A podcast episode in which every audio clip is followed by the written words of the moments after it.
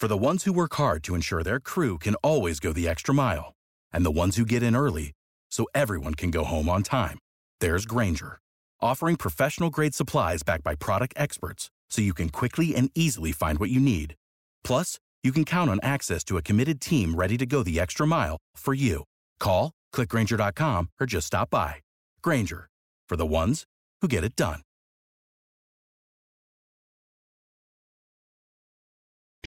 For the ones who work hard to ensure their crew can always go the extra mile, and the ones who get in early so everyone can go home on time, there's Grainger, offering professional grade supplies backed by product experts so you can quickly and easily find what you need.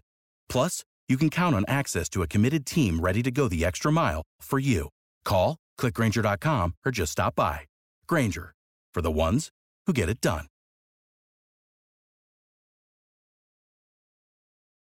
A new year full of surprises. But one thing is always predictable postage costs go up. Stamps.com gives you crazy discounts of up to 89% off USPS and UPS services. So when postage goes up, your business will barely notice the change. Stamps.com is like your own personal post office, wherever you are. You can even take orders on the go with the mobile app. No lines, no traffic, no waiting. Schedule package pickups, automatically find the cheapest and fastest shipping options, and seamlessly connect with every major marketplace and shopping cart. There's even a supply store where you can stock up on mailing supplies, labels, even printers. Stamps.com has been indispensable for over 1 million businesses just like yours. All you need is a computer or phone and printer. Take a chunk out of your mailing and shipping costs this year with Stamps.com. Sign up with promo code PROGRAM for a special offer that includes a four week trial, plus free postage and free digital scale. No long term commitments or contracts. That's Stamps.com code PROGRAM. General surgery. I think we can all relate to how much of an issue this is in general surgery, and particularly in emergency general surgery. Although we often see it as a nuisance, it's important to remember that there are some significant sequelae to SSIs, like increased cost and healing time, higher rate of fascial dehiscence and hernia formation, and that's not to mention worsened cosmesis. Absolutely. And this all reminds me, of course, of a recent case that I had um, that I'm sure will be all too familiar to a lot of people out there. So I was called to see a man in his late 50s with several days of worsening abdominal pain and obstipation. Uh, he had a white count over 20,000 and was tachycardic. After resuscitation and antibiotics, the CT showed free air and a sigmoid mass. He had diffuse feculent peritonitis and underwent a subtotal colectomy and end ileostomy. Now we all know where this is going. By post-op day five, his wound is red, beefy, tender, hot, and I was able to express a moderate amount of pus. I opened the wound, drained a large, a large amount of purulent material, revealing intact fascia underneath. Now, here are the questions I think we need to ask ourselves. Could we have predicted this? And could we have done anything to prevent it? Yeah, I think those are great questions. And, and certainly we have to consider both whenever a clinical problem like this presents itself. So, to get a better understanding of the state of the evidence for surgical site infections and emergency general surgery, we selected two related studies to look in more detail at uh, in our podcast today. So, the articles we're going to be talking about today are number one, not a routine case, why expect the routine outcome, quantifying the infectious burden of emergency general surgery using NSQIP, Arnold et al., American Surgeon 2019. And number two, prophylactic negative pressure wound dressings reduces wound complications following emergency laparotomies, a systematic review and meta analysis by Lakhani et al. in Surgery 2022. So, starting with paper one, and again, that's not a routine case. Why expect the routine outcome? Quantifying the infectious burden of emergency general surgery using the NSQIP. Uh, so, anecdotally, we all expect higher infection rates in the EGS population due to the nature of the pathologies and surgeries. Uh, they're more likely to be contaminated or dirty cases, and the patients are sicker than in the elective setting. However, we've had very little published data to support this suspicion to date. So that's why we're going to talk about the paper by Arnold et al. that was published in 2019 out of North Carolina. Once we look at their study that uses the American College of Surgeons National Surgical Quality Improvement Program or NSQIP data, we can better answer what we should expect in terms of SSI risk in the EGS population and ultimately think about what we can do better to reduce this risk. In this study, they looked at NSQIP data from 2005 to 2016 for three procedures that are done in both the elective and emergency setting for a, a nice comparison. These procedures, procedures included open or laparoscopic cholecystectomies, ventral hernia repairs, and partial colectomies. Their primary outcome was an aggregate of surgical site infections, or SSIs, which includes wound disruption, superficial SSIs, deep SSIs, and organ space SSIs. And just to give you a sense of how broad the NSQIP database is, there are over 600 hospitals that participate in this program. So it really provides a great breadth, breadth and depth in terms of data collection for this type of analysis. To that point, Ashlie, they identified over 800,000 patients who met the inclusion criteria. Emergency patients were significantly older, more likely to be male, had a lower BMI, had more comorbidities, were more likely to be smokers, and had more frequent al- alcohol use and they were more likely to have excessive weight loss in the last six months in comparison to the elective patients. The overall rate of laparoscopic cases compared to open was also statistically lower in the emergency group. Also, the wound class is more likely to be contaminated or dirty in the EGS patients. All of these findings are expected when we think about the nature and heterogeneity of emergency general surgery patients. Not surprisingly, though, they found an increased risk for any surgical site infection in the emergency group at 5.3% compared to 3.6%. When they controlled for many of the differences between groups in multivariate analysis, they still found an increased risk of SSI in the emergency group with an odds ratio of 1.15. The emergency patients also had a greater rate of sepsis, septic shock, length of stay, and mortality. They also had a greater rate of other infections, including UTIs, urinary tract infections, and pneumonia. This again speaks to the different patient population rep- rep- represented in the emergency surgery group. In the last, uh, the last important findings in this paper are comparing the procedures themselves. The more invasive the procedure, the greater the SSI rates, the cholecystectomy being the lowest in this case and colectomy being the highest. The same applied uh, for the approach taken, with laparoscopic procedures having lower SSI rates compared to open procedures. So, this study has obvious benefits using NSQIP and demonstrating that we uh, what we expected anecdotally. They even tried to account for major differences between the emergency and elective setting. Although EGS is a broad category, this study focuses in fairly well on some of the most common presentations and is at least somewhat applicable to many patients that are seen by general surgeons. It certainly is somewhat limited in its scope. So we can't really say based on this evidence if these findings apply to other EGS procedures. In keeping with what one would expect, more extensive procedures and laparotomy rather than laparoscopy are also significant risk factors. I agree. I have a few minor concerns with the data, but I still think it's an important, meaningful study. I use, I use NSQIP data routinely, so I really appreciate the methodology, but I'm also aware of some of the limitations. So, for example, cholecystectomies in this study only represent a sample of the total available from NSQIP. They also identified a large number of open cholecystectomies, but it's hard to know does this really reflect the actual practice or is it because of sampling that there's more open? Uh, is it a historical bias, bias or are there different indications for elective open cholecystectomies like malignancy? They found the same SSI differences as the other procedures studied, so it's likely still relevant data, but it's important to think about how this data is collected and reported. Yeah, so I think the biggest issue is that we're kind of comparing apples to oranges in the emergency and elective settings. Uh, it's important. It's an important comparison to highlight the needs of EGS patients. So I do appreciate that uh, we have uh, this data to support it. Uh, and the higher infectious complications overall speak to how sick the EGS patients are in comparison to elective patients. Yeah, for sure. While the odds ratios appear slightly low at 1.15, it's important to note that 15% is actually a fairly substantial increase in the rate of SSI and EGS patients compared to our elective patients. So this is likely a clinically significant significant difference that we should be both aware of and work towards mitigating wherever possible. Overall, it seems that we can fairly safely state that patients presenting with EGS are at higher risk for SSIs and, of course, the associated resultant problems. Yeah, and importantly, we can use that information to help with patient preoperative discussions where possible, setting expectations, and planning for the needs of postoperative recovery, such as wound care resources.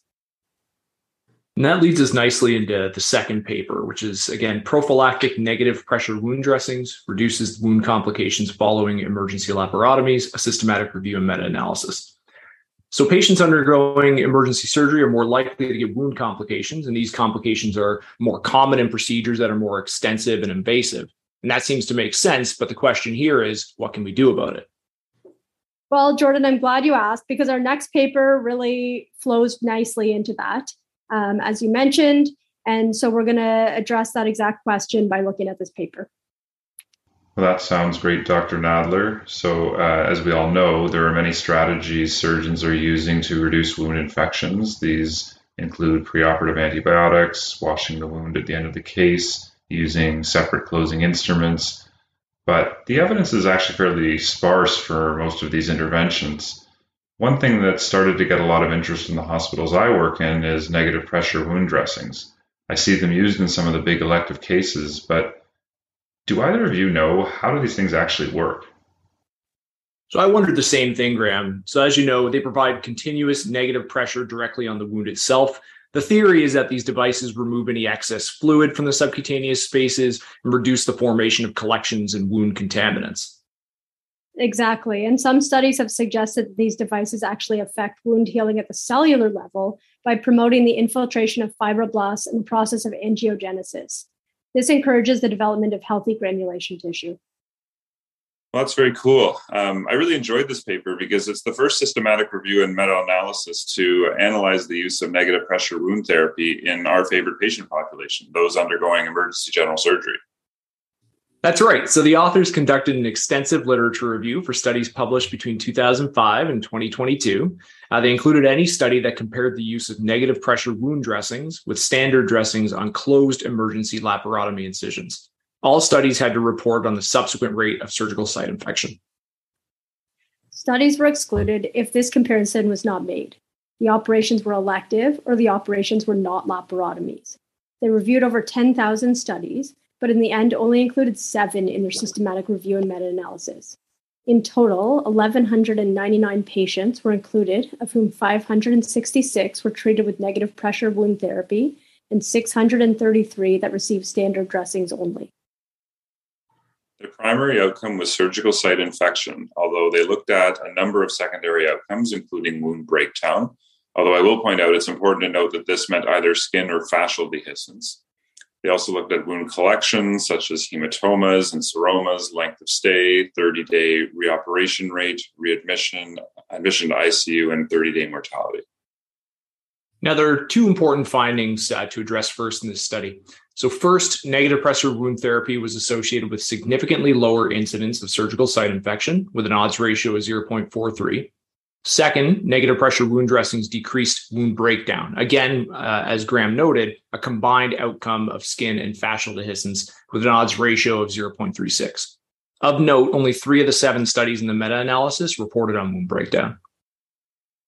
So, interestingly, despite decreasing wound infections and dehiscence, negative pressure wound dressings did not affect rates of wound collection, hospital length of stay, or 30 day readmission, which is a bit odd considering that, especially in my experience and anecdotally, wound issues, especially fascial dehiscence, can dramatically lengthen hospital stays. I agree. I also found that a little bit odd. Um, why don't we start by critiquing the methods in this paper? Um, you know, I, I, think we can commend the authors for their extensive literature review, and and I think they used a very appropriate search strategy to identify a whopping 10,000 studies Unfortunately, in the end, only seven of those studies met their inclusion criteria, but we can't really fault them for the lack of pre existing work to address this question. Still, they were able to include nearly 12,000 patients in the meta analysis, and, and that's pretty good. Yeah, the authors chose to include studies on patients who underwent laparotomies in the emergency setting and reported on surgical site infections.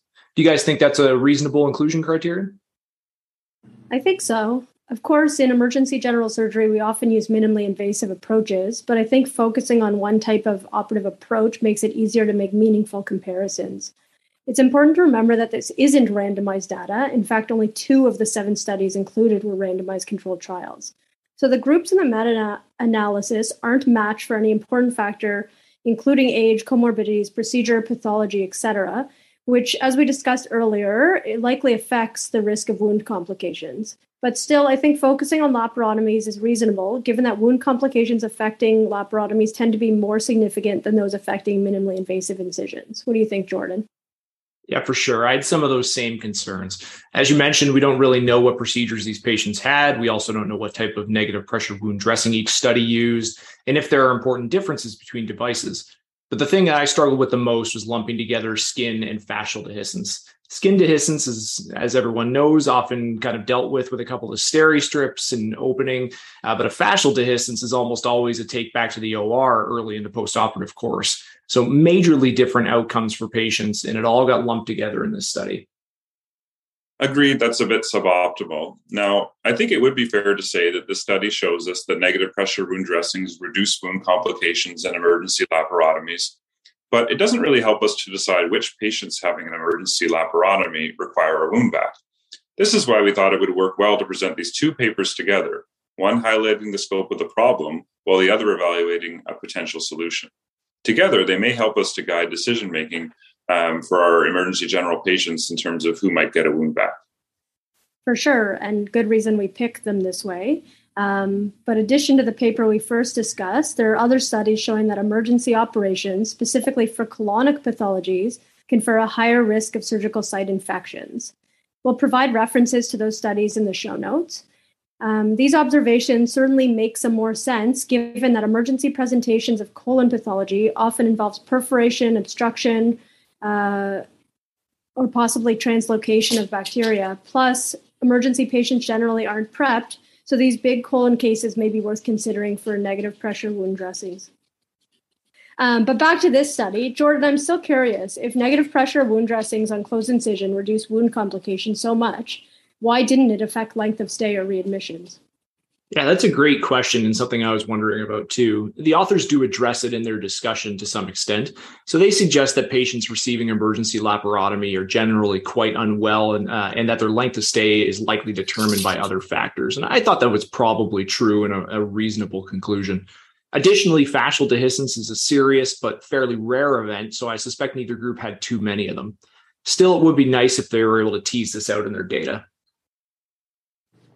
Okay, great. Well, I think that's a, a really nice discussion of paper two. Um, so, you know, in the end, what is our takeaway? Does this mean that anyone walking through the door with an acute chole gets a wound vac?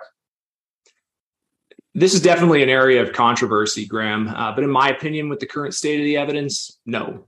Uh, this study certainly suggests that there's a significant decrease in wound infections in emergency general surgery cases using negative pressure wound therapy. But there are some big caveats here, a, uh, a glaring asterisk over this uh, over the text, so to speak. Yeah, definitely. I think the biggest issue here is with resource utilization and relative costs. Even though there's a difference in outcome here, making VACs available for every emergency general surgery case may not be practical, feasible, or costly, uh, especially in a lot of settings, especially in lower middle income countries. Also, many of the prevented wound infections may be relatively minor, and it's unclear if there's a great deal of difference in overall morbidity and system level costs associated with the intervention. So, although it's interesting, there's some important unanswered questions before we apply this across the board. Great. So, my takeaway here is that in the appropriately resourced setting, we could potentially institute routine use of negative pressure wound therapy and EGS, and it would likely result in a decreased rate of SSIs. That being said, the cost difference may be prohibitively high, especially if we're preventing relatively minor wound infections and the amount of prevented morbidity is still up in the air. A satisfyingly, completely unsatisfying answer, so to speak. But that does bring us to the best part of every session the game. Ah, uh, yes, the most important part of what we're discussing in every episode. Can't wait. And I think Dr. Stephanie Mason won investigate or operate last time. And thankfully, she isn't here to school Ashlie and I again. So I guess that means one of us has a uh, much better shot of winning this time. All right. Yes. Looking forward to having a chance and to playing the game. Graham, what have you got for us today? Well, I think you're going to enjoy this one. The rules are the same as always. I'll give you a clinical vignette and you have to let our listeners know what you would do. So today's game is called so you did a big whack. Is it time for a vac? Sounds uh, great. Uh, yeah. Perfect. All right. Case one So we'll start with you, Dr. Nadler. This is a 64 year old male with acute cholecystitis. Their white blood cell count is 16,000. The gallbladder wall is one centimeter. You start out laparoscopically, but you just can't get a good view. So you convert to an upper midline. A little bit of bile gets spilled, but did you get the gallbladder out safely? Are you going to place it back? Well, an open uh, conversion for cholecystectomy is significant and may affect their length of stay. I don't think I would put a VAC on this patient because it's not particularly dirty case. Okay, what do you think, Dr. Nantais? Yeah, no vac for me on this one. I agree. Uh, you know, the contamination sounds like it's not terribly likely to lead to a severe wound infection. You know, in the absence of other significant risk factors, I agree. No vac. Okay, great. Case two. So we'll start with you, Dr. Nantais. This is an 85 year old female. She comes in with a, she's very sick, and you diagnose her with toxic megacolon. You perform a subtotal colectomy and end ileostomy, and at the end of the case, she's still on a little bit of pressors. Are you going to place a vac? You know, we, we have an elderly patient here, advanced in age, that's got a you know that's got a very significant source of sepsis, probably a lot of translocation. I, I think this would be a reasonable case to place a vac. All right. What about you, Dr. Nadler? Yes, I agree. I tend to use them more selectively in the uh, emergency colon cases. So this is somebody I would put a vac on. Great. Case three, Dr. Nadler, you're back in the hot seat. 52 year old male with an incarcerated inguinal hernia. You decide to repair it open. And when you look at the bowel, it looks kind of necrotic. So you do decide to do a resection. You do an anastomosis. You do this all through the groin. There's no spillage. Are you going to put it back? No, I wouldn't in this case. I'd make sure to do a primary repair without a mesh, but I uh, would not put it back. Okay, excellent. Dr. Nantais? Well, that was almost a nice lead into another EGS discussion the use of meshes in the contaminated groin, but uh, we won't get into that area of controversy. I, I agree. I don't, I don't think there's going to be much utility of a VAC in this case for the same reasons. Okay, perfect. We'll stick with you, Dr. Nantais, for case four. It's a 33 year old female. She has uh, appendicitis on ultrasound. So your resident says, Can I book her? And you say, Sure. But when you get in, it's just phlegmonous in the right lower quadrant. There's stool. You can barely make out the anatomy. And, and, and suddenly the resident remembers it's actually been seven days of pain that this poor lady's had. So, you know, you just don't feel that you can uh, just bail. You do a lower midline, you find the appendix, you complete the appy. And now what are you going to do about the wound? Yeah, classic resident sabotage. You're throwing your colleagues under the bus, Graham. Um, you know, it sounds like there's a lot of contamination. It sounds like this is a pretty nasty case. You've done a laparotomy rather than your standard laparoscopy. I think this would be very reasonable to put it back in. What do you think, Dr. Nadler? Yeah, looks like we're on the same page. I would also consider a VAC in this case. All right. Next case, Dr. Nadler, you're up first. You got a 74 year old male, um, free air and peritonitis in the emergency department. So you take them right away, you do a laparotomy, and you find perforated diverticulitis. There's no gross contamination, just you know a small, uh, small defect. You ultimately do perform a Hartmann. So you're going to place a vac. Yeah, so there may not be a lot of contamination, but these tend to be considered these are considered contaminated cases. So I would put a vac. Okay. And Dr. Nantais? I, I think my first move here is to self flagellate a little bit for not having done a primary anastomosis after a minimally contaminated, stable patient with perforated diverticulitis. But that aside, um, you know, it sounds like the contamination isn't too bad. Uh, I I think I would be comfortable leaving out the vac in this case. So we're gonna we're, we'll differ on that one. Perfect. That is certainly the goal of the game is to ultimately get opinions. It's challenging. All right, next case. Only a couple more. Um, we'll we'll stick with you, Dr. Nantais, 67 year old female. She presents a couple of times with adhesive small bowel obstruction, and this time you're on, and you decide let's let's take her to the operating room and see if we can help her out. Um, so you start out laparoscopically. Um, it is a bit challenging. You decide you eventually you have to open, and everything goes great. You lyse adhesions, but there's a couple serosal tears which you oversew. Um, no gross contamination at the end of the case. What do you think about her wound?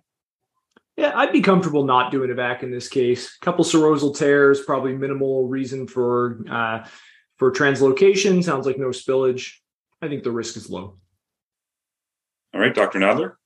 Yeah, I agree. You really shouldn't have any contamination from just serosal tears, so I would not leave an incisional vac. Fantastic. We'll do the last case and we'll, we'll stick with you, our resident uh, surgical oncology expert. Um, so it's a 59 year old male, known gastric cancer. It's at the distal aspect of the greater curve, but the patient's otherwise a, a well patient. Um, now they come in with free air and they've got focal peritonitis in the epigastrium. You take them to the operating room and decide that this is, you know, it's just not something that you can patch or wedge. You end up doing a distal gastrectomy. Um, you do a D1 with B2 reconstruction um, what are you going to do about their wound?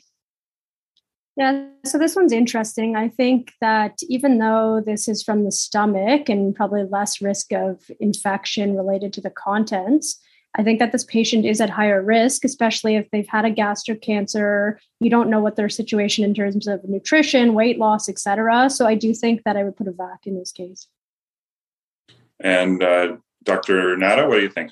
Yeah, I, am inclined to agree. I, I, think that the, the risk of infection is, even though this isn't a colonic case, as mentioned, is a little bit higher than average. Plus, the patient is likely relatively immunosuppressed secondary to their uh, malignancy itself. Uh, so I think it's a very reasonable thing to do. Let's go back. And I just okay. want to mention that we both work in centers where we do have the resources and ability to do these vacs. So uh, I think it's easier in our situations than it would be in some uh, settings. Absolutely. I think that's an important caveat to remember. Well, thank you for those wonderful answers. They're really insightful. Um, I, I, I, really, you know, every week enjoy listening to uh, to the thoughtful uh, answers to the clinical scenarios that you give, and I learned so much from you. Um, but now, for the most important part, and really the only reason that I took this job in the first place, um, arbitrarily declaring a winner. So I think this week we have to give the nod to Dr. Ashlie Nadler, as she was the only uh, participant who uh, refrained from blaming the resident during her answer. um, Dr. Nadler, you have the honors. All right. Thanks, everyone, for listening again and dominate the day. Be sure to check out our website at www.behindtheknife.org for more great content. You can also follow us on Twitter at Behind the Knife and Instagram at Behind the Knife Podcast. If you like what you hear, please take a minute to leave us a review. Content produced by Behind the Knife is intended for health professionals and is for educational purposes only. We do not diagnose, treat, or offer patient specific advice. Thank you for listening. Until next time, dominate the day.